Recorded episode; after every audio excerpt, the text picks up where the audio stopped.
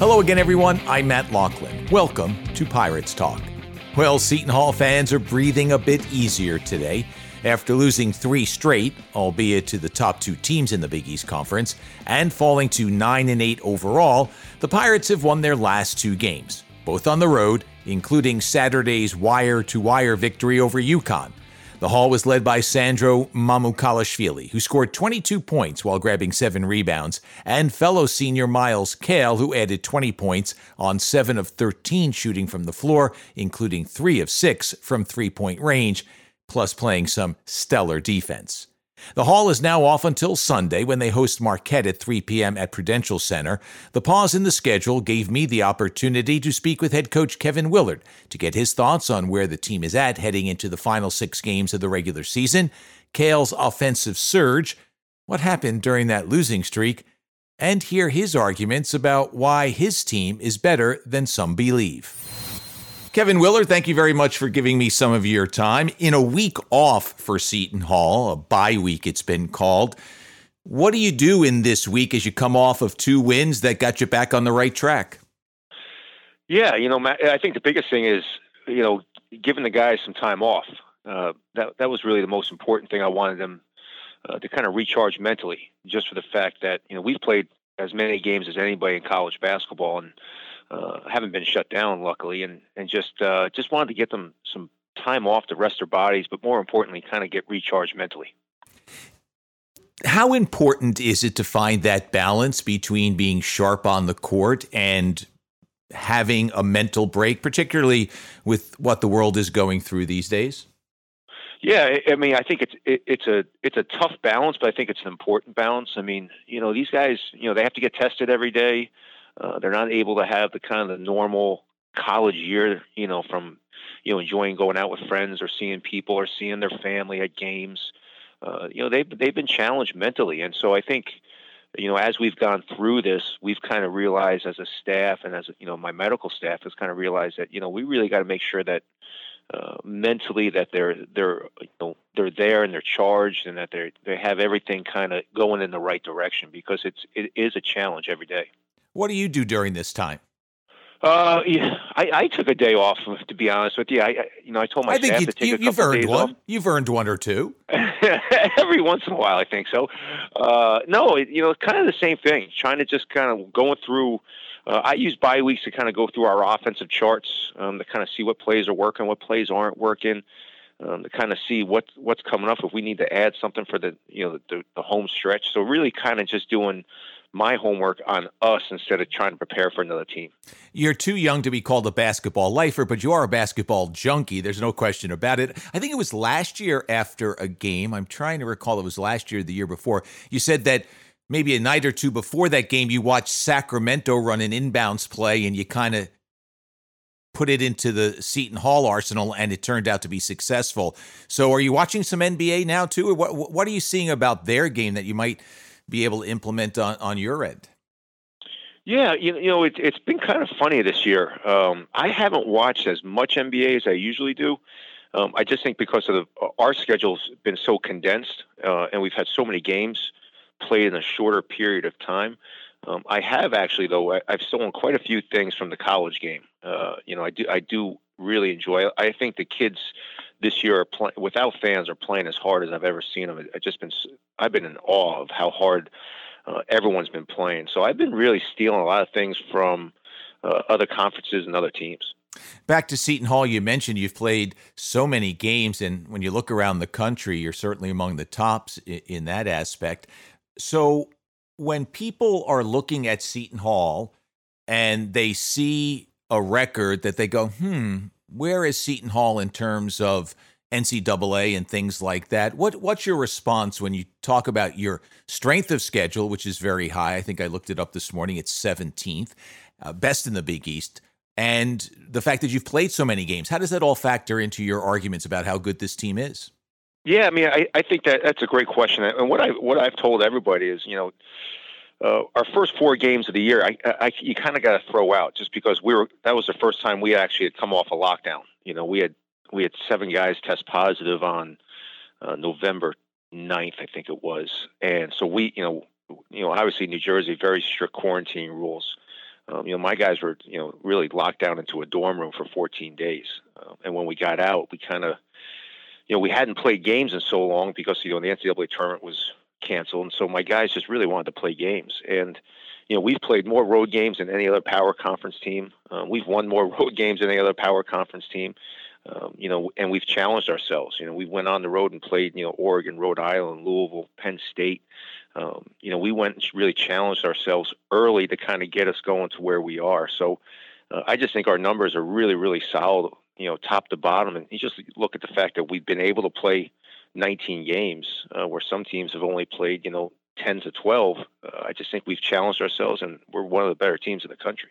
Does it bother you that you have to let people know, hey, we're an NCAA tournament team. We're good. Don't just look at the record. Dig a little deeper. And the record's fine, don't get me wrong, but dig a little deeper to how we've gotten to where we're at in the number of games. Does that bother you after the success you've had over the last several years? Yeah, not really, because I, th- I, think everyone's kind of going through that a little bit. You know, um, and I think the selection committee, you know, from what I've heard so far, is you know they've really they're taking into everything into consideration. You know, uh, we've had to play we've had to play four games against conference teams that have coming off a bye week. You know, and while we're playing our third game in the week, you know, you, you're going to struggle to win that game. And I think you know we've we've really challenged ourselves, and I think everyone's kind of going through that a little bit. You mentioned the road victories. Why have you been so successful on the road? What's been the key to your success there over the last two, three I years. I, I, yeah, I think it's you know it, it's our mentality. Um, you know, we kind of take our, our practice mentality on the road. Um, I think we like the challenge of going into you know we the great thing about the Big East, and even though uh, you know we still have some fans at you know Butler and Creighton have fans, which has been great. Um, just taking that toughness mentality of practice and really trying to make sure it travels with us. And I think our kids do a great job of understanding, you know, how we practice every day really travels well, and you know, t- bringing that comp, you know, that the combative mindset on the road. Well, it's a Northeast mindset, and it is a Seton Hall blue collar mindset. There's no question about it, and and your players have, have followed that over the last several years, particularly uh, almost to perfection. What's different this year about playing? You mentioned some of the schools have fans, and it's certainly not capacity. What what's it like going on the road? Sometimes no fans, sometimes just a few fans. Yeah, it's uh, I don't know. I I, I mean, I, I used to love going on the road because you know great thing about the Big East is you play in all major cities for the most part. So you know you could always go to find a, take the kids out to a nice restaurant. Or, you know, it, it's totally different this year because you you really you really travel as a bubble. You know, you get on the plane, you only have about 22 people. Um, you get on the bus, you go into your hotel, you stay in your your ballroom. You know, you have dinner, you have a walkthrough, you watch film all together in a room, and then the kids all go up into their room, and you know, you're really not allowed to go outside your room uh, together. So it is it's it's a mental challenge because it's you really got to keep your guard up at all times. That you know no one's going outside the hotel, no one's coming inside the hotel to see your guys. Um, but it's it's been a challenge. But you know, again, I, my kids have been great. They understand uh, the responsibility that they've had. Um, but at the same time, it, it's taken a little fun out of the road because you can't do anything on the road. Do you find when the games start, though, that can get blocked out. And by that, I mean, listen, Seton Hall has done terrific at Prudential Center, and the fans have come out the last couple of years, and they are an important part of it. I use my own experience with the Devils. Yes, I miss the fans, and I, I love the interaction, but once the game starts, it's what takes place on that 200 foot ice surface. I'm assuming it's the same for you. It's those 94 feet, and that's it. And you kind of block everything out, but maybe not. What, what's it like for you? No, absolutely. I, I think, you know, and again, you, you're seeing it on the professional level, and I think on the college level, just watching the intensity of the games. Um, you know, once you know, really, once you step in into the, the arena, you, you you're kind of ready for battle. And uh, you know, I think every I think every pro team, college team, has done a good job with their game experience, uh, trying to make it as um, as realistic as possible with fans. So I think that's really helped. And you know, again, I think you know you, you get so focused in on the game. Uh, you obviously you, you, you really miss the fans. I mean, uh, every, anyone says they don't is lying to you. Um, but it, at the same time, you know, we're just excited to be playing and uh, you know having a great opportunity to play. So. Uh, when that ball goes up, everyone's ready to battle. Yeah, I agree. I, I don't want it to be uh, misunderstood that I don't miss the fans or or understand how important they are. It's just that once the game starts, the focus is on the competition. Absolutely, yeah. And, and I, again, I think I think you know at all levels, I think the players are just you know they're they're very thankful, they're very very grateful to be playing, and, and they're taking that, and you know they're making sure that they don't waste an opportunity. You've won the last two. It snapped a three game losing streak. What happened in that three games? What were you able to put your finger on, and what did you do in the last two that you didn't do in those previous three. By the way, you played the two top teams in the conference. I get it; it was a difficult slate. yeah, you know, it's not like you were playing me and four other guys out there, you know, uh, trying to relive past glory. No, I, I think I think that you know something that we you know because we haven't had a ton of practice time, um, and a lot of our practice time at the beginning of the season was lost because of our of the lockdown. Um, you know, we've kind of where we've been really good the last couple of years in close games. We've kind of struggled a little bit uh, in close games. And I think the the one thing you know we lost Nova at the buzzer. Um, we, we're up 15 against Creighton with 10 minutes ago, and um, and again even at Nova we cut it to four. You know, just our shot selection at times has really has really hurt us. And I think the biggest thing that we've been trying to get through our guys is you know if you're up you know up eight only down two, you know sometimes we were taking quick shots in the shot clock that were really hurting us on the other end. And I think over the last couple games, we've really taken care of the ball and really done a good job uh, at managing our shot selection throughout the game. And on Saturday against Connecticut, while it, it wasn't necessarily for the full 40, it was a wire to wire win. I thought the defense was outstanding at times. It was it was back to what people expect from Seton Hall. Yes or no? Yeah, yeah. I mean, I, I think that's you know we we've you know we've we've played really well at times defensively, and then you know, again, I, I think it's been our offense that's really hurt us defensively. And you know, you could you could be a really good defensive team, but if you're not taking care of the ball and you're not taking good shots and you're giving the other team easy opportunities, doesn't matter how good your half court defense is. And I think uh, over the last really three or four games, you know, we've gotten back to being understanding that our shot selection. Um, taking care of the basketball and you know, live, you know, limiting our live ball turnovers has really helped us because we're able to set up our half court defense. So as you get ready for the game against Marquette on Sunday, how do you feel as you get ready for that game and also the final six of the season? What's where is Seton Hall in Kevin Willard's mind? Yeah, I, I you know I, I, like where we are. We're passing the basketball well. We're playing unselfish basketball. Um, you know, Myles Cale and, and Sandro has have been uh, have really led us uh, from seniors. They've really stepped up their leadership. Uh, you know, I think we have a great opportunity. You know, we have obviously a tough schedule coming up. I, you know, Marquette has always been one of our tougher opponents.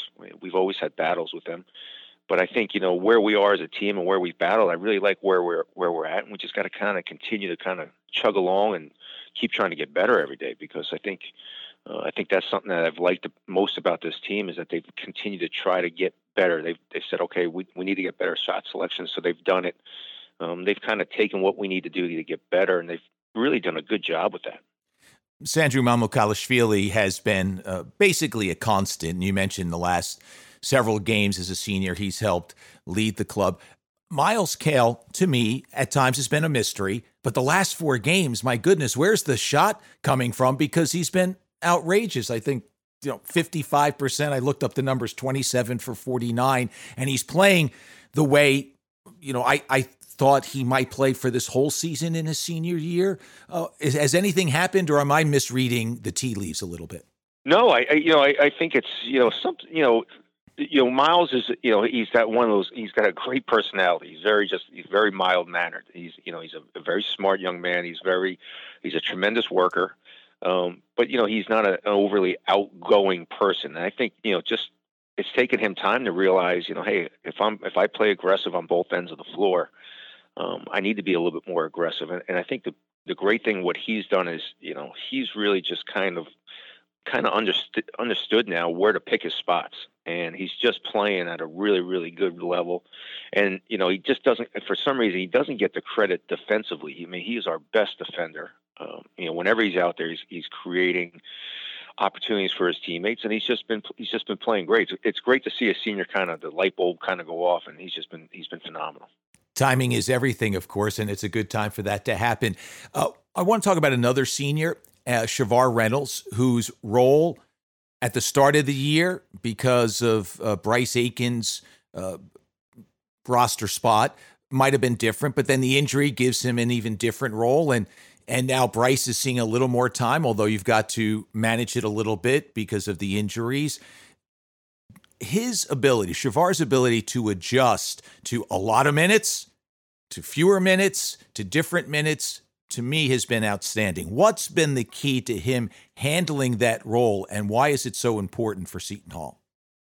Yeah, I mean, you know, you, could argue he, he's one of our most important players, um, just for the fact that you know, he, not only offensively are we asking him to kind of set the table up for everybody, but you know, defensively, you know, this league has from top to bottom. You know, you look at leading scorers, you know, from Gillespie to DJ Carton um, guards are the leading scorers, and you know he's really taken upon himself to be the leader on the defensive end. You know something that Quincy McKnight was for us last year.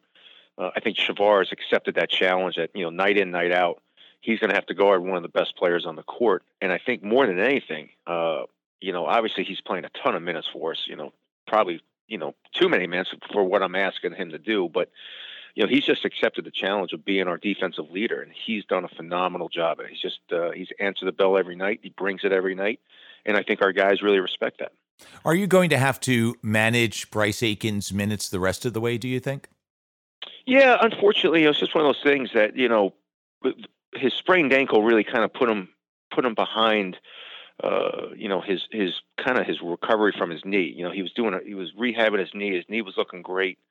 Uh, and then you, you know he had a sprained ankle where he was out three weeks, where it kind of stopped his progression on rehabbing his knee because we had to get his ankle back strong. And then he sprained his ankle again and was out another ten days. So the ankle injuries, although his ankle is fine now, is kind of just it, it's stopped him from progressing with his knee. So um, you know I'm always kind of aware of where we are minutes wise with him, just because you know more than anything, his health is most important to me. So uh, he's been great. He's a he's a tremendous young man, um, and he he understands that like you know this year hasn't gone perfectly, but at the same time, um, he's been a huge help when he's on the floor for us. So you know the more I can get him out there, the more we can manage and make sure he's out there healthy.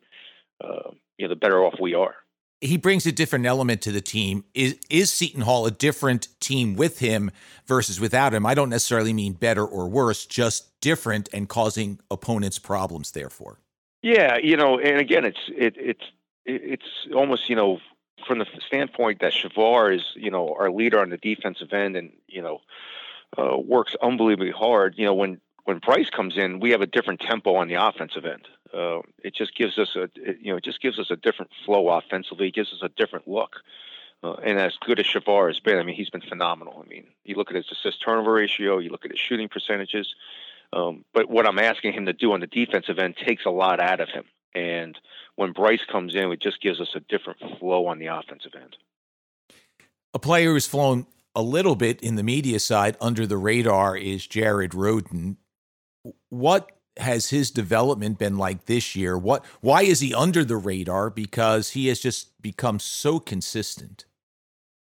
Yeah, you know, Jared's one of those guys at the beginning of the year. I just kind of thought he'd be you know, he's a guy that can get you 15 and eight, and it's kind of what he's doing right now. Uh, I think the fact that you know, uh, if you look at last year and you look at the you know the second half of the season and how he was progressing, and then you look at this year, uh, you look at how he's progressed um, this year. I just think it's kind of you know it's it's kind of what our good players have really done from Sandro as a junior to a senior, now Jared as a sophomore to a junior um, just taking up more responsibility. Uh, I think the fact that Sandro is having such a, a fantastic year um, has kind of overshadowed what Jared has done on a nightly basis because Jared comes out and he plays with tremendous emotion, tremendous energy, uh, and he's he's kind of our spark plug. So I think the fact that Sandro's having such a great year um, is overshadowing the, what Jared has done on a nightly basis.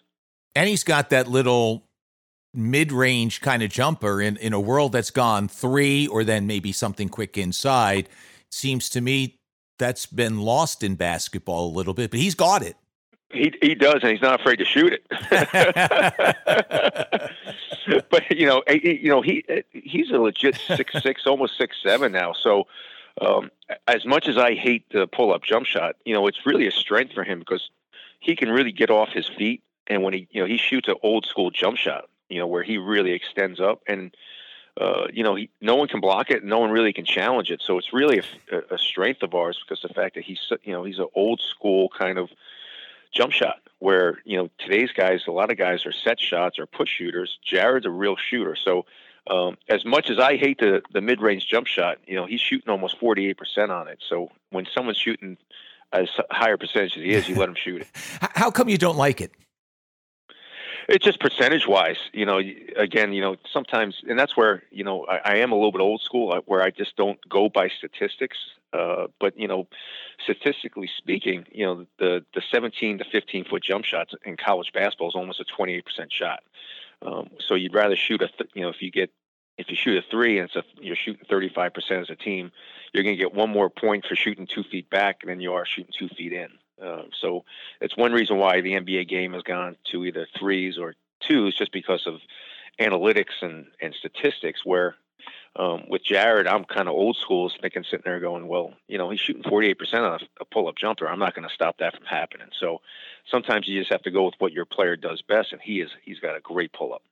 Last couple, and and I'll let you go. Right now, as you look at the standings in the Big East Nova, Creighton, Xavier, Seton Hall, one through four. But there is Xavier through probably no fault of their own. They've only played six games in the conference. How is the league, has, has the conference said how they're going to decide seeding? Is it going to be simply on percentage? I don't. I'll be honest with you, Matt. I think they have told us. I just don't think I was paying attention. um, and I'm, I'm, being I'm being honest with you. I've been on so many COVID calls, and I, I think that when they they were discussing this, I think I zoned out um, because I'm pretty sure they told us. And um, the way I'm the way I'm thinking about it is, you know, we're playing games, and we just got to try to win as many games as it is, and uh, you know. If Xavier only gets eight games in and we get 19 games in, you know, we all kind of knew going into the season that there was going to be some imbalance in the schedule. Um, you know, and if Xavier doesn't play Nova and Creighton and us, and they they play, you know, DePaul and Georgetown and Providence and Marquette a bunch of times, um, we all knew going in that we were going to have to be flexible. So the really, I, I, I should have that answer, and I'm, I'm kind of laughing at myself that I don't. Um, but I've just been so focused on making sure that you know, a my guys are healthy, uh, they're safe, um, they're mentally healthy, and then just playing games. You know, just being blessed to play games. So I've just kind of been hyper focused on playing games and making sure my guy. I am going to make a phone call. I just wrote a note to myself to make a phone call to the league. Well, well fa- fa- fair enough. But you know what? Coaches always talk about, hey, it's just who we're playing next. It's our what's on the schedule. So if you start to get caught up in some of those other things that I know you want to know, and which is why I asked the question because maybe I should have known as well. But the fact of the matter is, it's it, it's whoever you're thinking. All my all the fans are gonna be like, "What the heck is this guy doing? He doesn't know who."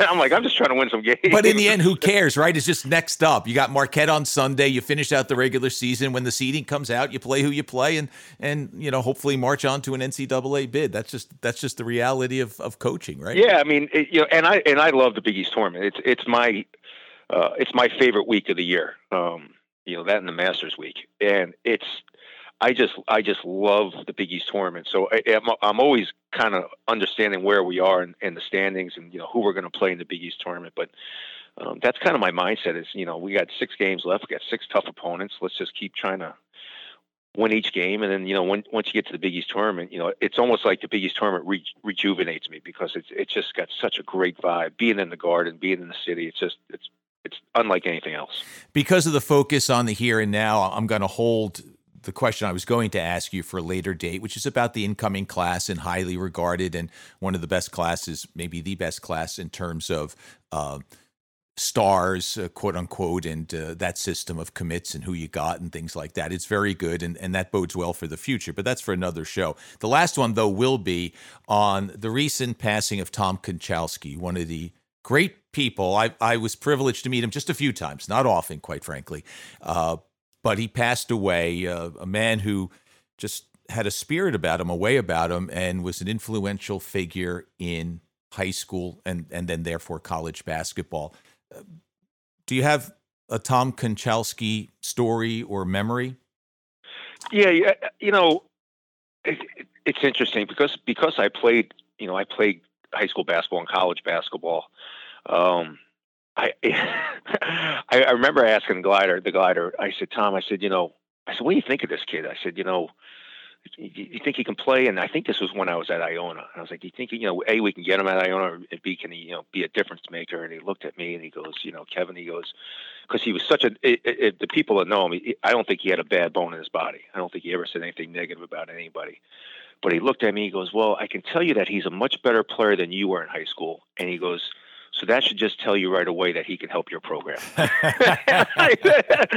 so he kind of smiled at me, and he, you know, he had he just had that gentle way about it. He kind of walked off, and I was remember sitting there thinking, I don't know if if Tom just gave me a compliment or if that's the first time I've ever heard him say something negative. I said, but I said, I think he's good enough to play for me. I was so, you know, he was just one of those, he's one of those people that you love sitting down with. He was so knowledgeable and he never really put you know, he never really had an, opinion. He just kind of was like, yeah, you know, I really like this part of his game. I really like that part of his game. I think he can do this. And it was never like, well, I don't think he can play, or I don't. It was nothing ever negative coming out of his his mouth. So we we definitely lost a great person in not only in the world of basketball, but I think you know, obviously, this world with the amount of negativity is just lost a great person in general. So, um, you know, it's sad, but at the same time, I think everyone, you know, who got to know him was a little better off. Well, there's no better way to end this program because you're right. We need a lot more positivity. The negativity is just dragging us all down. Uh, and so a little bit more, and maybe the spirit of Tom Konchalski lives on in that way. Kevin Willard, thank you so much for your time. No, thank you so much. Always good to be with you, Matt. And that will wrap things up for this edition of Pirates Talk. Thanks again to Kevin Willard for his time. And thanks to Pirates Fan 11, who left this five star review on Apple Podcasts. Always enjoy listening to Pirates Talk. Great interviews every episode, and I'm always excited to see who's coming on next. Unquote. Thanks, Pirates Fan 11. I appreciate it. Pirates Talk is available wherever you subscribe to podcasts. I invite you to rate the show, leave a comment. I'd love to hear from you, and if you do drop a note, I'll mention your name on an upcoming show. Special thanks as always to Pat Christensen, the sound engineer of the show, and the writer and performer of the Pirates Talk theme and thanks to you for your company. It's very much appreciated. Until next time, I'm Matt Loughlin. Be safe, be well, and let's go, Pirates!